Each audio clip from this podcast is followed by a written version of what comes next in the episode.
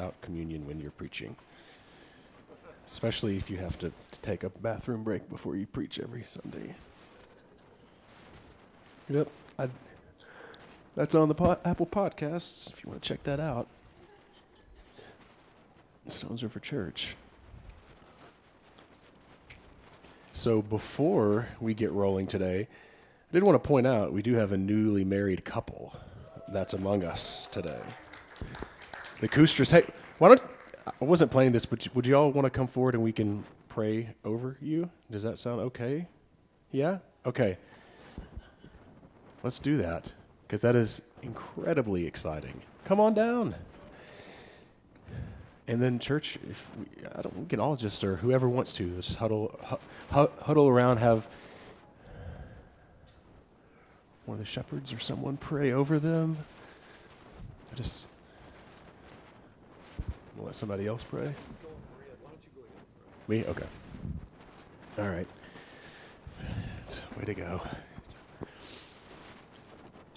Father, this is just um, incredibly exciting. What an exciting time. I remember what it was like to be freshly, newly married, and it's just, it's awesome, Lord. Um, thank you for letting us as a community participate um, in their lives, uh, Lord. It's just, it's amazing, Lord. Um, thank you for letting us be there to support the family, Brian and Jen and, and Haley and Nathan, Lord, as, as they are there with them, Lord. Father, we just bless their marriage um, with your presence, with your guidance, with your wisdom, um, with your leading. Father, I pray that, Father, whenever there's conflict or strife, Lord, that they would both go together to you.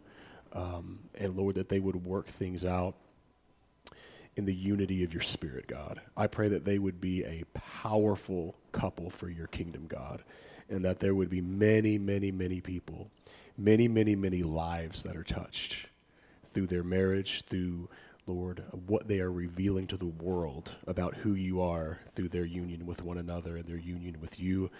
Lord, as a community, we ask that you would help us do everything we can to love and to support and to be an ear to or whatever needs to happen, um, Lord, so that this marriage thrives. And we love you so much. Thank you for letting us be a part of this. In Jesus' name, amen. All right.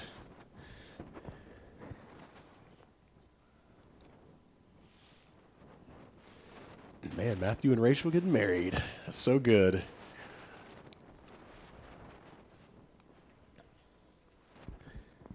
Had uh, had Daddy doing the wedding, Mr. Brian.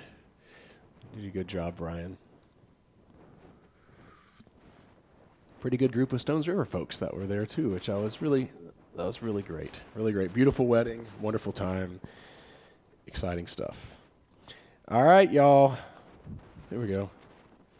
Exodus out. It's over. It's over. We're done.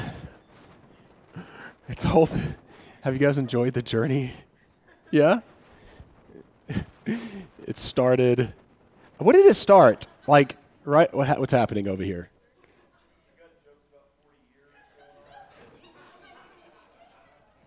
Was it particular? now that we have multiple preachers, which preacher made it seem even longer? Don't answer that question. oh, that is true. Two. Dang it. Let's. We'll just blame it on Greg. Um, do we start this right after the new year? Or was it, I can't remember. It's been so January, March, April, almost five months or something. I think. Maybe I'm wrong. Today we'll be in chapters 37 through 40. So, wow. I'm. I'm not gonna. We're gonna take kind of a step back and look at tabernacle and some things. But hey, this is exciting. Uh, I am excited that this is coming to a conclusion, though God's story isn't, and I get to be the one to wrap it up. How about that? Woohoo! Yeah, let's go. All right, so at this point in the story, John kind of led us into this. There's a whole lot of God telling the Israelites how to build a tabernacle, right? Like, hey, this is uh, how you're supposed to do the lampstand, and this is what even the priestly vestments look like, and all this stuff. And this is, again, I know y'all's most favorite part of the Bible. whenever we get here and we're looking. But as we've seen, like there's some really interesting and cool stuff that's being revealed. As John mentioned last week, the artistry in the folks that were making the carvings and the cherubim and all these things, and it's so beautiful. And as we've gone through Exodus, we might get here and go, why do you continue to share this? You've already talked about this a little earlier. You've talking about it again, and you're going over multiple chapters to get into the depths of this tabernacle and the priests and all these things. Let's just move on with the story. But I believe the reason that they don't move that quickly through because this was so vitally important to the people of Israel. So incredibly important, and that's what we're going to talk about today. Um, the title of the sermon is That I May Dwell Among Them which, as we've gone through Exodus and we've seen God rescue a people who have been enslaved for 400 years, we've seen him defeat the empire of the day, we've seen him throw horse and rider into sea, we've seen the firstborn of Egypt all die as God brings his justice and rescues his people. We've seen a people who have murmured and complained, and God's forgiven and been very patient. We've seen a people who have literally bowed down to an idol like, if we don't think that God's grace isn't big, literally bow down and worship this idol, and God's still saying, We can do this covenant thing. I'll be with you, I'll forgive you. The incredible mercy and grace of God is one thing that shines. There's so many parts of God, God's character that shine throughout this whole thing here in Exodus. But one of the things that continually stands out to me is the fact that as God is bringing them into a promised land, a land where they can show all the nations of the world what it means to live under the rulership of God. Show all the nations. This is their calling to like to show them what it means to walk with God. What's God's character? What does it look like? All these things. This is their great calling. As they're doing this, God says, even on the journey, y'all, I want to be with you.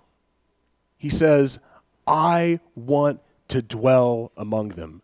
And if you think about like the ancient Near Eastern gods, like, man, you see gods generally that are wanting things from humanity, right? Like we are their servants. You see a God here that's literally saying, and I don't know if I can get kind of the weight of it, like, I want to be with my people. I want to dwell among them. I want to be with them. And this is the redemption of what was lost at the garden beginning to take place as God comes to dwell among his people. We are going to go from Genesis to Revelation today and talk about tabernacle, temple, and God's presence. And I promise it's going to be like 30 minutes, okay? Probably. When I, when I say Genesis to Revelation, everyone's like, oh, geez, that's a lot. That's a lot. Um, so it's going to be rapid, but we're going to talk about, yes, temple, tabernacle, and that. So let's go to the next slide. Turn off the lights, if you don't mind, because the Bible Project does an incredible job of articulating with illustration often what I'm trying to say. And this is going to talk about. Can you turn the lights off, Jonah? Or dim them? This is going to talk about temple, which this is the tabernacle, which became the permanent temple where God's presence dwelt, and Eden and future.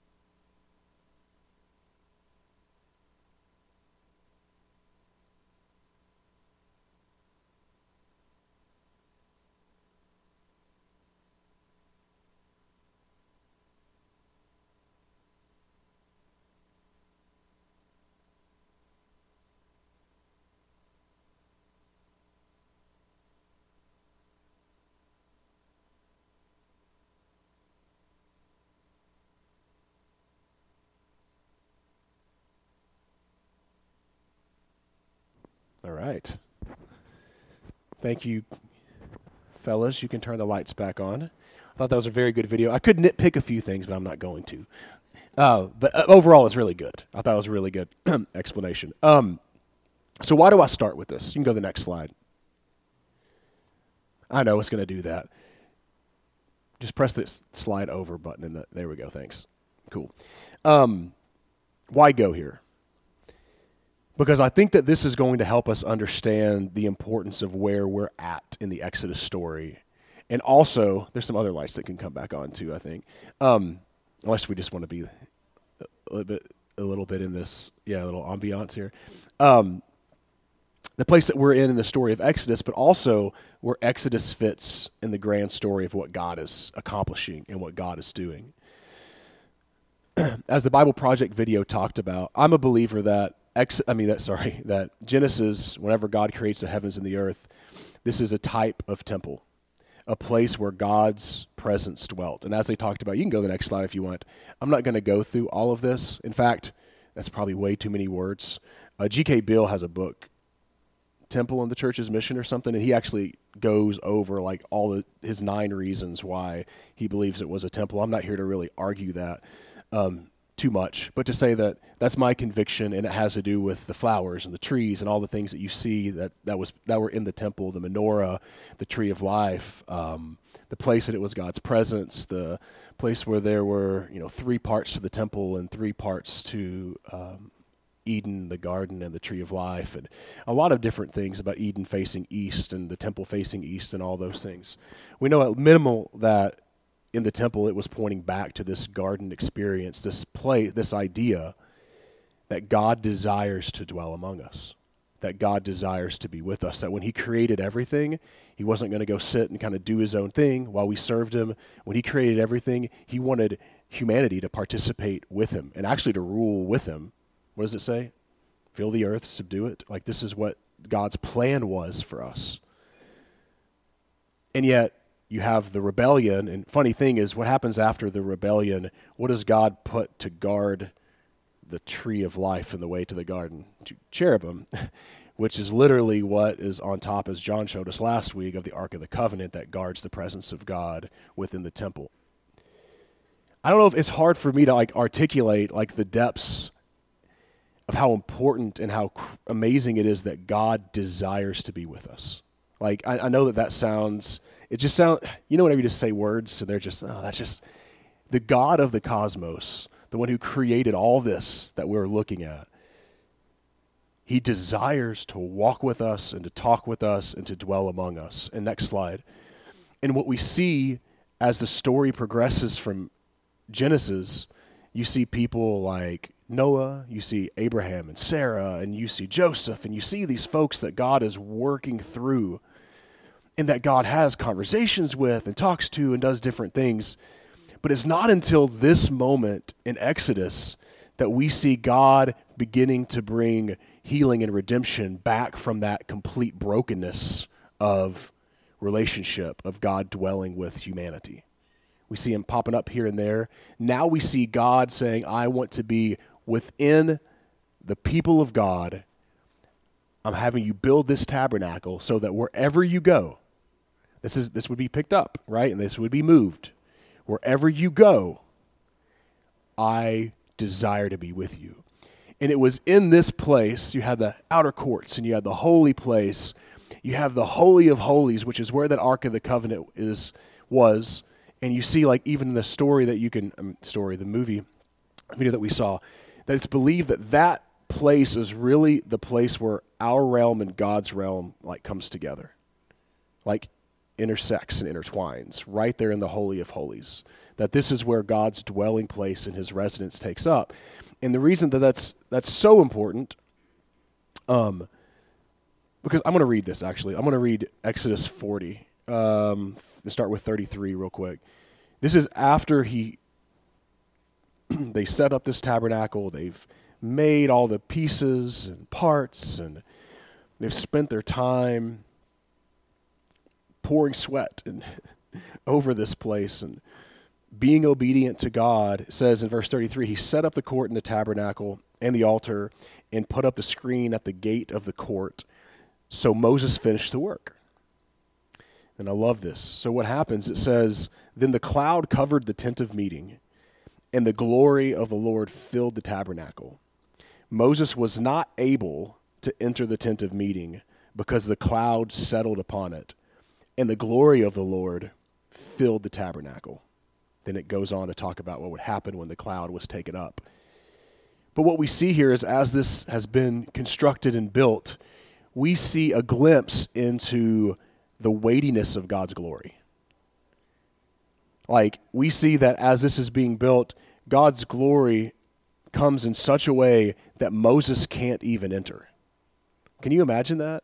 I'm, I'm trying to fathom the depths of God and the weightiness of his glory this whole week. I'm just thinking about it and meditating. I'm going, I can't. I don't understand this idea that God comes into the Holy of Holies and literally the God of everything God's realm and all our realms come together in this beautiful place, and we see these things taking place where Moses can't even enter because it says that the glory had filled the temple and there's this cloud that was over it. If you go to the next slide, we end up seeing Solomon building a temple for God, and this was a permanent structure because guess what? The people of Israel get into the land of promise. And instead of having this tent the tabernacle that they tear down and stand up, all these things, we see that they have this permanent structure that has a ton of similarities to the tabernacle, the way it's designed and everything. But we see, whenever Solomon dedicates it, we see another thing that almost very similar to what takes place in the tabernacle. It says when, when Solomon dedicates the temple, it says that when the trumpeters and singers and other musical instruments come together and they were singing in unison, in praise to the Lord, for he is good, for his steadfast love endures forever. So after this is this is being dedicated, the temple, and the, you hear, and I think trumpets is actually important for some stuff I'll talk about here in in the future. But you hear the trumpet blast, and it mentions other musical instruments, and it says the voices were together, and they're singing, and they're singing about God's steadfast love. It says that the house of the Lord was filled with a cloud, so that the priest couldn't stand to minister because of the cloud, for the glory of the Lord filled the house of God. Like there was such a weightiness again of God's glory when God's people come together in unison together and walk in obedience to him. And then he comes down and, and he just comes into the Holy of Holies. And it's so powerful that could you imagine being there and there's ministers that can't stand? Like there is such a weight of God's glory, it's just not happening right now. Man, God desires to come and dwell. It's also why there's so many rules around the presence, especially the Holy of Holies, because we're talking about God of the cosmos, right? Like we're talking about, hey, this is the Holy of Holies. Anyone can't just willy nilly go and go into into the Holy of Holies. Like there had to be rules and stuff. It wasn't that God was, I'm going to smack them down. It's like He is a holy God. Like this is big time. I hope hope this is building up towards the beauty of what we have now and stuff as we get move forward. But this was such a such a such a wild place. One person once a year could go in there. In this place where God dwelt among the people. So incredible. Next slide. We see this progression, this redeeming idea of God dwelling among the people. We see him bringing a, that bringing it about in part in the tabernacle, bringing it in the temple where God comes and uh, that people of God come into the promised land and God's dwelling among the people. And then we open up the book of John. I love the first chapter of John. Like I just sit back and I think I think he had such had time to just mull over like what does this mean? And I just assume John was a little bit of a, a different bird. Like just the way he writes and thinks. I lo- I think I would want to have a conversation with him almost more than anybody because I don't know. Maybe I wouldn't quite be on his level though. he might say something like, "Yeah, that's cool." You know, whenever you say something and you really don't know what they're talking about because it's a little over your head. I'm sure there might be some of those moments. Really, yeah, like to know about. Yeah, anyways, but he opens up this his his letter, this gospel, and one of the things that he makes mention of, which is so powerful, is it says that this is talking about Messiah this is talking about God's chosen. And it says that he came and he dwelt among us. And that word in the Greek is tabernacle or make a tent or tent. And I'm, I'm personally convinced that this is pointing to the fact that the presence of God has come to dwell among us in Messiah. And the God's presence is tabernacling now among us in, in Messiah. That there's this incredible progression. And I think through like his life, and I recognize, I don't know if I've really thought about this, God is incredibly relational. Like when he calls his disciples, he just uses like that we see recorded, right? He just says, follow me. Like, he doesn't have this set of rules that they have to do at the moment or something that they have to agree to. He just says, come be with me. That was a serious call to lay down the nets and all these things. But he that was his way of discipling was come and be with me. I'm blown away by the way that Jesus interacts with the disciples, the way when he resurrects, he just they make breakfast and have breakfast together. Like I, he just it just really blows me away. But it re- it just is hitting me how much God desires relationship with us and how relational He is. I was um, going to a friend's house this week, and just come home from Bristol on a Friday afternoon. You know that's always fun, right? Drive from Bristol, and I get home, and I'm about to leave and um, two of my kids don't want to go. You know, you know how that goes, right? I don't think I have the energy to really do much, but that's okay if they don't. But I remember having a conversation, and I said, "Hey, dude, I'm not going to make you go. I don't. It's fine. You can do whatever you want. So why don't you want to go?" And he is he up there? Sorry if he doesn't. It doesn't matter. Um, he's. I don't want to play video games. I'm like, that's fine. He's like, but I'm with my friends right now, and I'm like, there's some cool truth to that. Like I don't want to be the old head that doesn't recognize there is something that's that kids are on games talking to each other. Like I mean, we call people on the phone, and that's how we have some relationship, right? So I don't want to be like that. But there's nothing like being face to face with people. I don't care who you are. Like, there's nothing like sitting down, having a meal, having a conversation, just hanging out with people, laughing, doing these things. And I said, dude, um, I'm not going to make you come, but just think about this. One day, I know you love talking about your kids. I was like, one day you'll be on your deathbed. Prayerfully, I'll be long gone by then. And I know we always say this. I don't think you're going to be worried about how many video games you played or went, dude, man, if I could have just gotten one more game of Valorant in, it would uh, that my life would be complete right now. But that sent me down this path of even considering God's incredible creation. How many of y'all have gone to like the Grand Canyon or something and just been at awe? Like I love his creation. Love it. I think it's amazing. I want to see it all. Like as before I die, I want to see as much as I possibly can. Even though I care so much about that, I want to see as much of that as I can. I know that I could be sitting down and knowing that my time's about to go, and I'm probably, even though it's gorgeous, not really thinking about, man, I miss that. I know what I'm thinking about the people.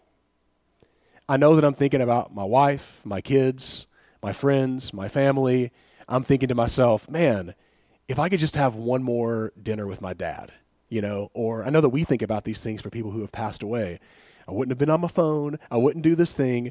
And that just, it really hit me as I meditated on that, that this is because this is how God is. Like, God is deeply relational, and He has put that inside of us.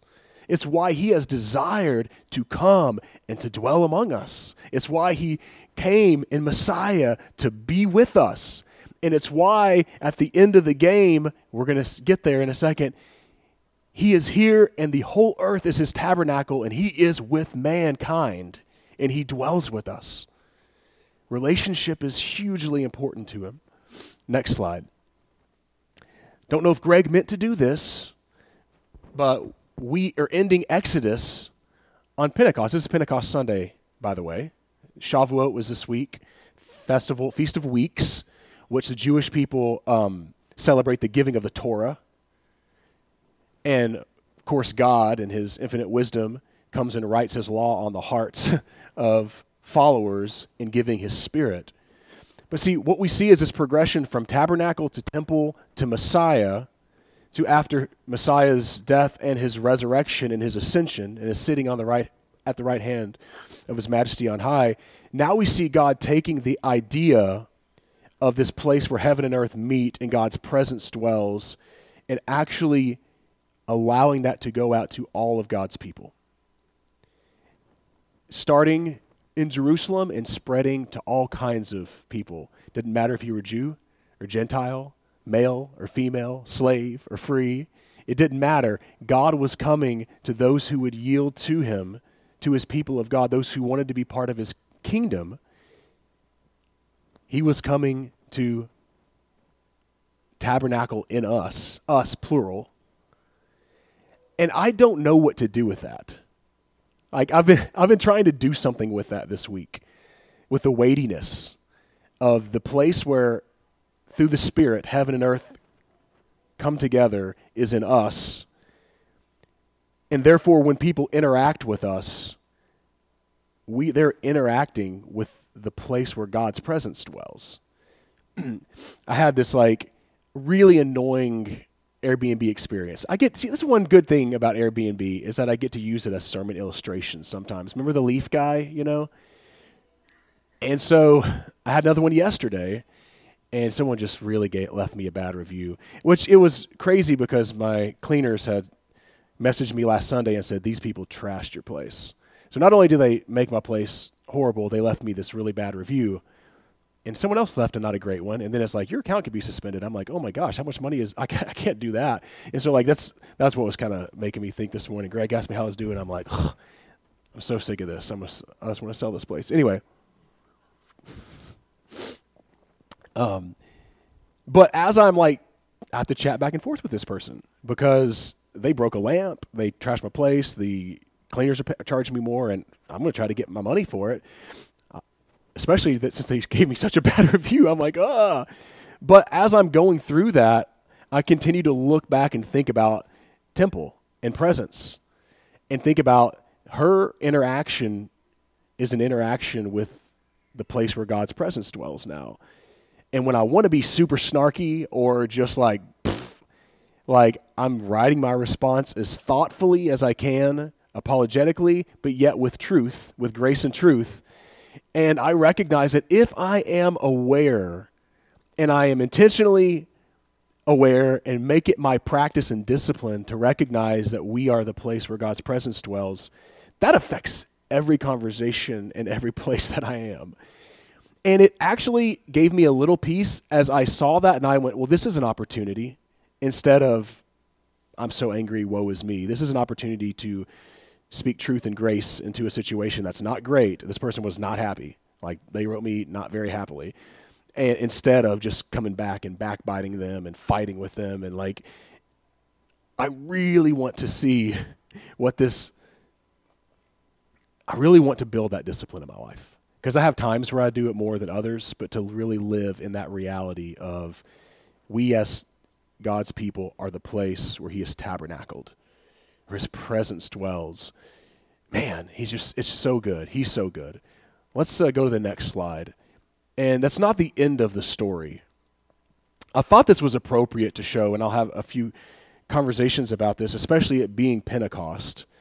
And since we have read about a lot of the feasts here in Exodus that God has been, we've seen them lived out, we've seen them commanded. And we actually saw in Exodus that Nisan, which is on the far right, is the first of the year. We had a quick conversation about that. It wasn't a coincidence that Jesus' Passion Week is during Passover, right? Like we know that, I think, right? if we think, oh, the Old Testament festivals aren't that important, I actually think this is God's cosmic clock, honestly. But I, we don't have to go into super details about that. But it was during Passover that we look back to Exodus and we saw how God had this victory over the empire, how God passed over because of the blood Israel's firstborn, but Exod- Exodus's, the Egyptians' firstborn, they all died.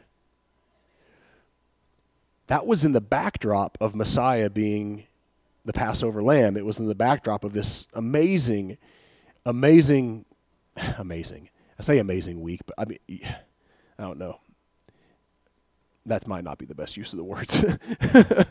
I don't know how to express the beauty and the how horrible and horrifying it was, and incredible it was, and uh, there's a lot of words that I could use. But that was the backdrop. And we also see that during that time, um, these are all seven feasts, by the way, that are the biblical feasts that are commanded by God.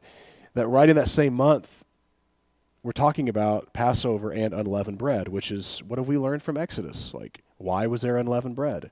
Why did God tell them to eat unleavened bread? Because they were going to be rescued so quickly. They were going to have to go. There's time to go. Let's go. It's not a coincidence that Jesus and Messiah dies and resurrects during this time. It's not a coincidence that he resurrects during the time of first fruits whenever the scriptures say he's the first fruits from the dead. He is the first fruits of new creation. Like this whole thing beautifully takes place.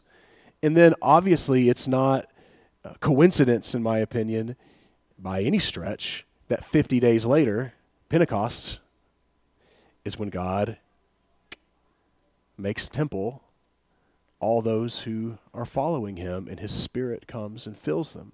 And now we become God's dwelling place. I don't think that's the end of the story because the next feast is quite interesting. It's the feast of trumpets. We see, um, I mentioned trumpets being the sound that, that was played when God's presence filled the temple. But also, we see Paul using language when he's talking about the coming of Messiah, God, Jesus coming back and return again. What is one of the phrases that he uses at the sound of the last trumpet? Uh, there's other places that talk about the trumpet blast as Jesus returns as king. Um, the, the sound of, you know, king coming to take his place, to take his throne.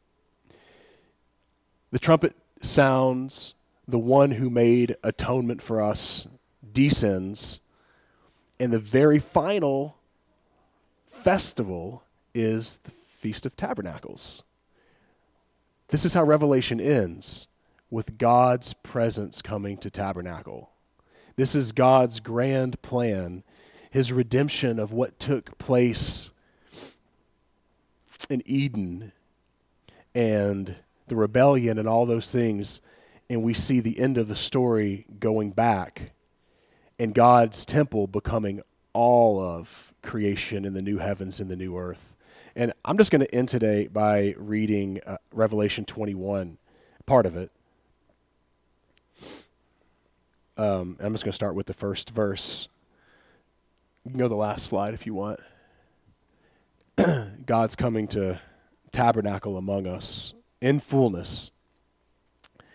Uh, then I saw a new heaven and a new earth, for the first heaven and the first, first earth had passed away, and the sea was no more. And I saw the holy city, the new Jerusalem, coming down out of heaven from God, prepared as a bride adorned for her husband. And I heard a loud voice from the throne saying, I love this. See, the home of God is among mortals. He will dwell with them. They will be his people. And God himself will be with them. He will wipe every tear from their eyes. Death will be no more. Mourning and crying and pain will be no more, for the first things have passed away. And the one who was seated at the throne said, See, I am making all things new. And he said, Write this, for these words are trustworthy and true. Then goes on to say, It's done. I'm the Alpha and the Omega. I love the lines that say, See, the home of God is among mortals. He will dwell with them, and they will be his people. The story ends at the beginning, but maybe even more powerful with him tabernacling among the entire creation with a with throngs of people from every tribe and language and people and nation being able to be with the one who desires to dwell among us. Let's pray. Father, um, I feel most a ton during this sermon that I just don't have adequate words to express how beautiful it is that you desire to be with us, uh, that your holy, glorious, incredible presence now infills us. And I don't have words or I don't know if my mind can wrap around what Jesus accomplished so that we could actually have this. As our great high priest, Jesus, we love you. Sometimes I just have to say thank you. I, I don't know what else to say. I pray, Father, that as we leave here today, that we would meditate and mull over and think through what it means in this between time of where um, man reve- rebels and you come in your fullness. In this time where we have the honor of being your temple, where we have the honor of being the place where your presence dwells, that we would live that out beautifully, creatively, wonderfully in our schools and among our families, uh, at the workplaces. Or we really want to embody that. I pray that you would continually give us revelation for what it means and continue to help us to live that out so that those who don't know you, that we can be the light that, that you desired Israel to be as you are pulling them out of Egypt, that we can be a light to the nations, that we can be a light to all the peoples of the earth. Because you're just so incredible. We love you. In Jesus' name, amen.